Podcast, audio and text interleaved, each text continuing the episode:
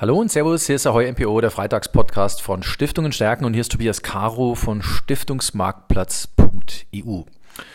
Ich sitze hier im schönen Hamburg gemeinsam mit Andreas Schiemens von Schomerus. Wir zwei haben uns in dem Podcast vorgenommen, über das Thema Fundraising zu sprechen. Und die Frage, die mich umtreibt, wo ich auch eine relativ klare Meinung dazu habe, ist, was ist eigentlich so das Erfolgsprinzip, das kleinere und mittlere Stiftungen im Fundraising angehen sollten, beziehungsweise glauben Sie, dass kleinere und mittlere Stiftungen im Fundraising überhaupt erfolgreich sein können?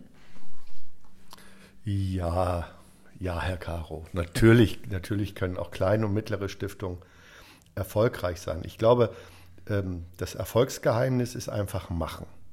Fangen wir mal damit an. Also ich glaube, dass Fundraising natürlich davon lebt, dass Menschen sich engagieren und dass sie sich einbringen und dass man Fundraising einfach macht. Das ist, glaube ich, total wichtig. Das heißt, wenn ich mal ins Machen gehe, wenn ich mir das mal anschaue, mit was fange ich denn an? Es gibt ja bestimmt so 1, 2, 3 Schritte, die ich machen muss. Ich glaube, dass es der falsche Ansatz ist, oder vielleicht täusche ich mich da auch, zu sagen, ich hole mir mal einen Fundraiser, mache auf meine Webseite einen Spendenbutton und schon laufen die Spenden rein. Damit wird es ja nicht getan sein. Nein, natürlich nicht. Und es ist auch dann damit nicht getan, dass ich jetzt eine Stiftung gründe. Das gibt ja auch so die Idee von einigen, wir gründen eine Stiftung, dann kommt das Geld automatisch. Nein, also weder ein Fundraiser noch eine Stiftung noch ein Spendenbutton sind ein Geldmagnet. Ich glaube, das Allerwichtigste ist, dass sich jede Stiftung, jede Organisation erstmal die Frage stellt, wollen wir überhaupt Fundraising? Sind wir eigentlich schon so weit, dass wir uns auf diesen Weg machen? Das braucht ein tiefes Verständnis, weil man Prozesse ändern muss, weil man sein Marketing ändern muss, weil man die Marke anders positionieren muss. Hat das auch viel damit zu tun, dass ich mich als Stiftung, und das ist vielleicht für viele auch eine neue Erfahrung, ich muss ein Stückchen nach draußen gehen, ich muss mich öffnen, ich muss deutlich mehr von mir zeigen, von mir erzählen, damit ich so spannend bin, dass Spender sagen, du, dir gebe ich mal regelmäßig meine Monats- oder meine Jahresspende oder über meine Weihnachtsaktion meine Weihnachtsspende. Naja, es geht ja sogar noch weiter. Ich muss sogar Versprechen für die Zukunft abgeben, weil Spenderinnen und Spender sind außerhalb der Katastrophenspende Menschen, die wollen die Zukunft gestalten, die wollen die Welt besser machen. Und ich mache natürlich dann die Welt besser, wenn ich eine Marke treffe, also eine Stiftung, die mir einen gesellschaftlichen Mehrwert für die Zukunft verspricht. Und das ist, glaube ich, eine große Herausforderung, dass sich Stiftungen auch mal die Frage stellen müssen, was ist denn unsere Vision, was ist denn eigentlich unser Ziel? Wie machen wir die Welt in 10, 15 Jahren verbindlich besser?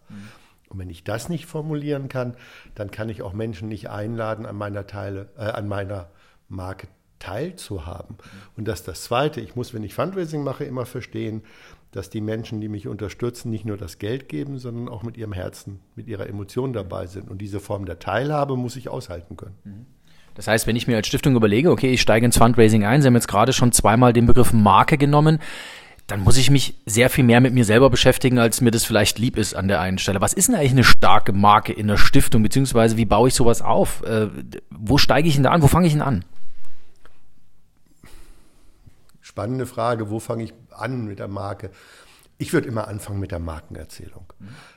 Das ist, glaube ich, das Einfachste. Also wirklich mal sich hinzusetzen, vielleicht auch mit Profis zusammen und eine Markenerzählung entwickeln. Also die Frage, für was steht die Marke? Was sind die Markenversprechen? Gibt es sowas wie Prämissen? Also kann man Menschen, die geflohen sind, junge Menschen nach Deutschland kommen, kann man als Marke sagen, hey, wir geben euch eine Perspektive, wir geben euch eine Zukunft, wir geben euch Sicherheit, wir geben euch Wohlstand, all diese Themen. Das muss man formulieren können. Und wenn man das formulieren kann, dann weiß man auch, wie man die Zielgruppen, die man dann ansprechen will im Fundraising, mit welchen Bildern und mit welchem Wording man diese Menschen anspricht. Das ist extrem wichtig. Das heißt, wenn ich jetzt eine kleinere, eine mittelgroße Stiftung bin, ich glaube, dort ist der Wunsch, dass man die Marke besser definiert, dass man seine eigene Geschichte besser erzählt, der ist definitiv vorhanden. Das ist zumindest das, was man hört, wenn man mit Stiftungen spricht, wenn man sie früher noch auf Veranstaltungen getroffen hat. Wie gehe ich denn als Stiftung so in den ersten Schritten, wenn ich eine kleinere Organisation bin? Wie finde ich einen Weg darin, meine Geschichte besser zu erzählen? Soll ich das komplett alleine machen? Beziehungsweise, Sie haben gerade gesagt, Berater. Ab welchem Punkt hole ich mir denn jemanden dazu? Direkt von Anfang oder gehe ich erst ein paar Schritte und hole mir den dann ein bisschen später? Na, das muss ja jede Stiftung genauso machen wie ein Start-up-Unternehmen oder überhaupt ein Unternehmen. Ich muss doch erstmal eine Idee haben, was will ich? Ja. Was will ich denn erreichen?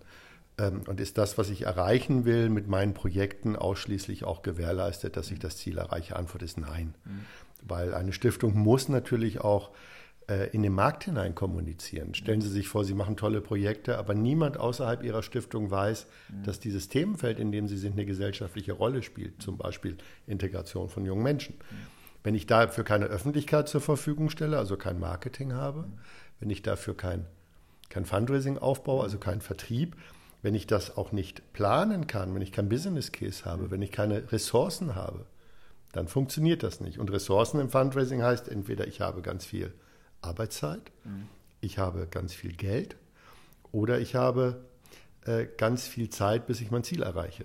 Also ich muss diese Ressourcen einsetzen. Und zu sagen, wir sind ein kleiner Verein und wir können uns das alles nicht leisten, das würde ja bedeuten, dass ein Start-up sagt, wir sind ein kleiner Start-up, ich kann gar kein Geld ausgeben, um Kunden zu akquirieren. Das heißt, das ist ein falsches Verständnis. Im Kopf dieser Kleinträger und Organisation muss einfach deutlich sein, wenn wir am Markt was erreichen wollen, dann müssen wir dafür einen Plan haben und müssen Ressourcen zur Verfügung stellen. Das heißt, da müssen Sie Stiftungen ein Stück weit neu erfinden, oder? Also darum geht es ja dann tatsächlich, wenn sich so viele Stiftungen für Fundraising interessieren, dann müssen sich auch relativ viele Stiftungen ein gutes Stück neu erfinden. Dann müssen sich einige Stiftungen mal die Frage nach der Sinnhaftigkeit stellen. Wenn das eine neue Erfindung ist, ja, weil ich glaube, Stiftungen, die darunter leiden, dass sie aufgrund einer nicht optimalen Kapitalausstattung nicht genügend Projekte unterstützen können, vielleicht auch noch nicht mal die eigenen Verwaltungskosten tragen können aus den Stiftungserlösen, müssen neue Mittel generieren. Und man muss davon ausgehen, dass man im Schnitt kann man sagen, 20% Aufwand pro Euro müssen Sie rechnen. Das heißt 20 Cent, um 1 Euro reinzuholen.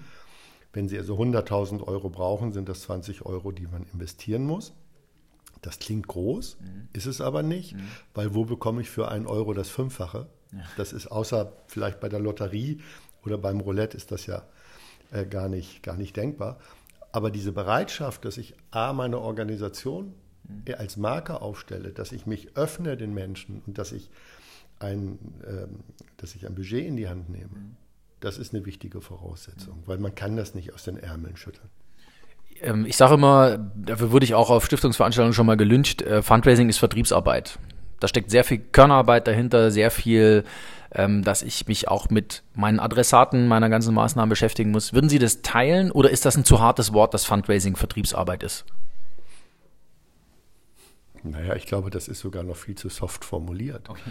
Fundraising bedeutet, dass Sie sich 7-mal ein Nein abholen, bevor Sie das erste Ja kriegen.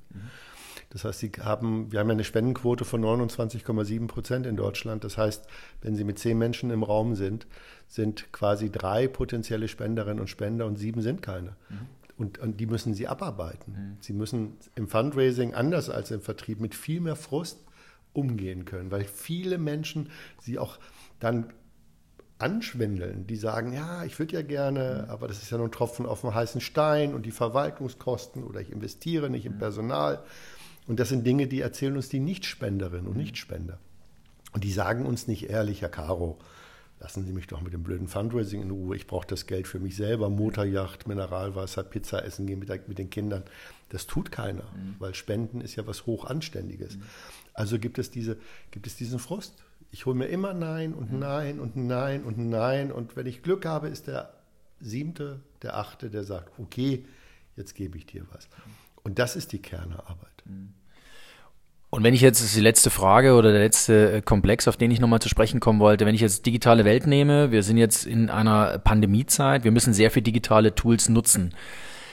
Was glauben Sie, wenn eine Stiftung sich heute mit digitalen Tools beschäftigt, was braucht sie? Vor allem vielleicht die 1, 2, 3 wichtigsten Sachen auf Ihrer Website als digitales Tool, womit man zumindest mal einen Einstieg ins Fundraising finden kann. Naja, ich brauche eine interaktive Spendenseite.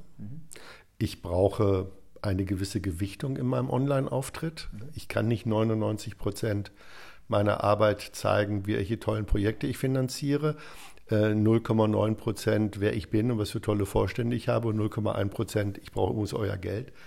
Sondern ich glaube, wir müssen im Fundraising, in dem passiven Auftritt, also online, Webseite, müssen wir unsere Spenderinnen und Spender würdigen. Wir müssen ihnen einen Raum geben. Wir müssen zeigen, warum die Menschen uns unterstützen. Und das geht ja nur, wenn diese Menschen, die uns helfen, dort auch vorkommen. Genau wie in den Projekten dann auch die Menschen vorkommen, zum Beispiel die jungen Flüchtlinge. Das ist das eine. Das zweite ist, wir müssen unsere Fundraiserinnen und Fundraiser online positionieren. Wir müssen unsere Fundraiserinnen und Fundraiser auch digital positionieren. Die brauchen LinkedIn-Profile, sie brauchen Instagram-Profile, sie brauchen Facebook-Profile und sie müssen die auf der Webseite finden. Und zwar auch mit einer Erklärung, warum bin ich Fundraiser für die und die Stiftung. Das ist in dem passiven Teil. Im aktiven Teil muss ich natürlich soziale Netzwerke nutzen. Ich muss, wenn ich Unternehmer ansprechen will, muss ich auf LinkedIn sein und ich muss als Stiftung dort auch Unternehmer, ich muss den Content liefern. Ja. Und das ist die digitale Welt. Also sehr spannend. A lot of work to do, würde man sagen. Aber trotzdem gibt es genug Ansatzpunkte anzufangen. Die Zeiten sind auf jeden Fall so, dass sich Stiftungen neu erfinden können und dass sie unter Umständen durch die digitale Welt auch tatsächlich die ersten Schritte ins Fundraising machen können. Ich danke Ihnen sehr, lieber Andreas Schiemens. Ich sage immer, wenn ich nach Hamburg komme, ist die einzige Stadt, die ich mit München tauschen würde, weil ich fühle mich hier immer sehr wohl. Vielen Dank, dass Sie sich die Zeit genommen haben und liebe Hörerinnen und Hörer, bleiben Sie uns gewogen hier auf Ahoi MPO, dem Freitagspodcast von Stiftungen stärken. Besuchen Sie uns gerne auf stiftungenstärken.de oder auf stiftungsmarktplatz.eu. Tschüss und auf bald.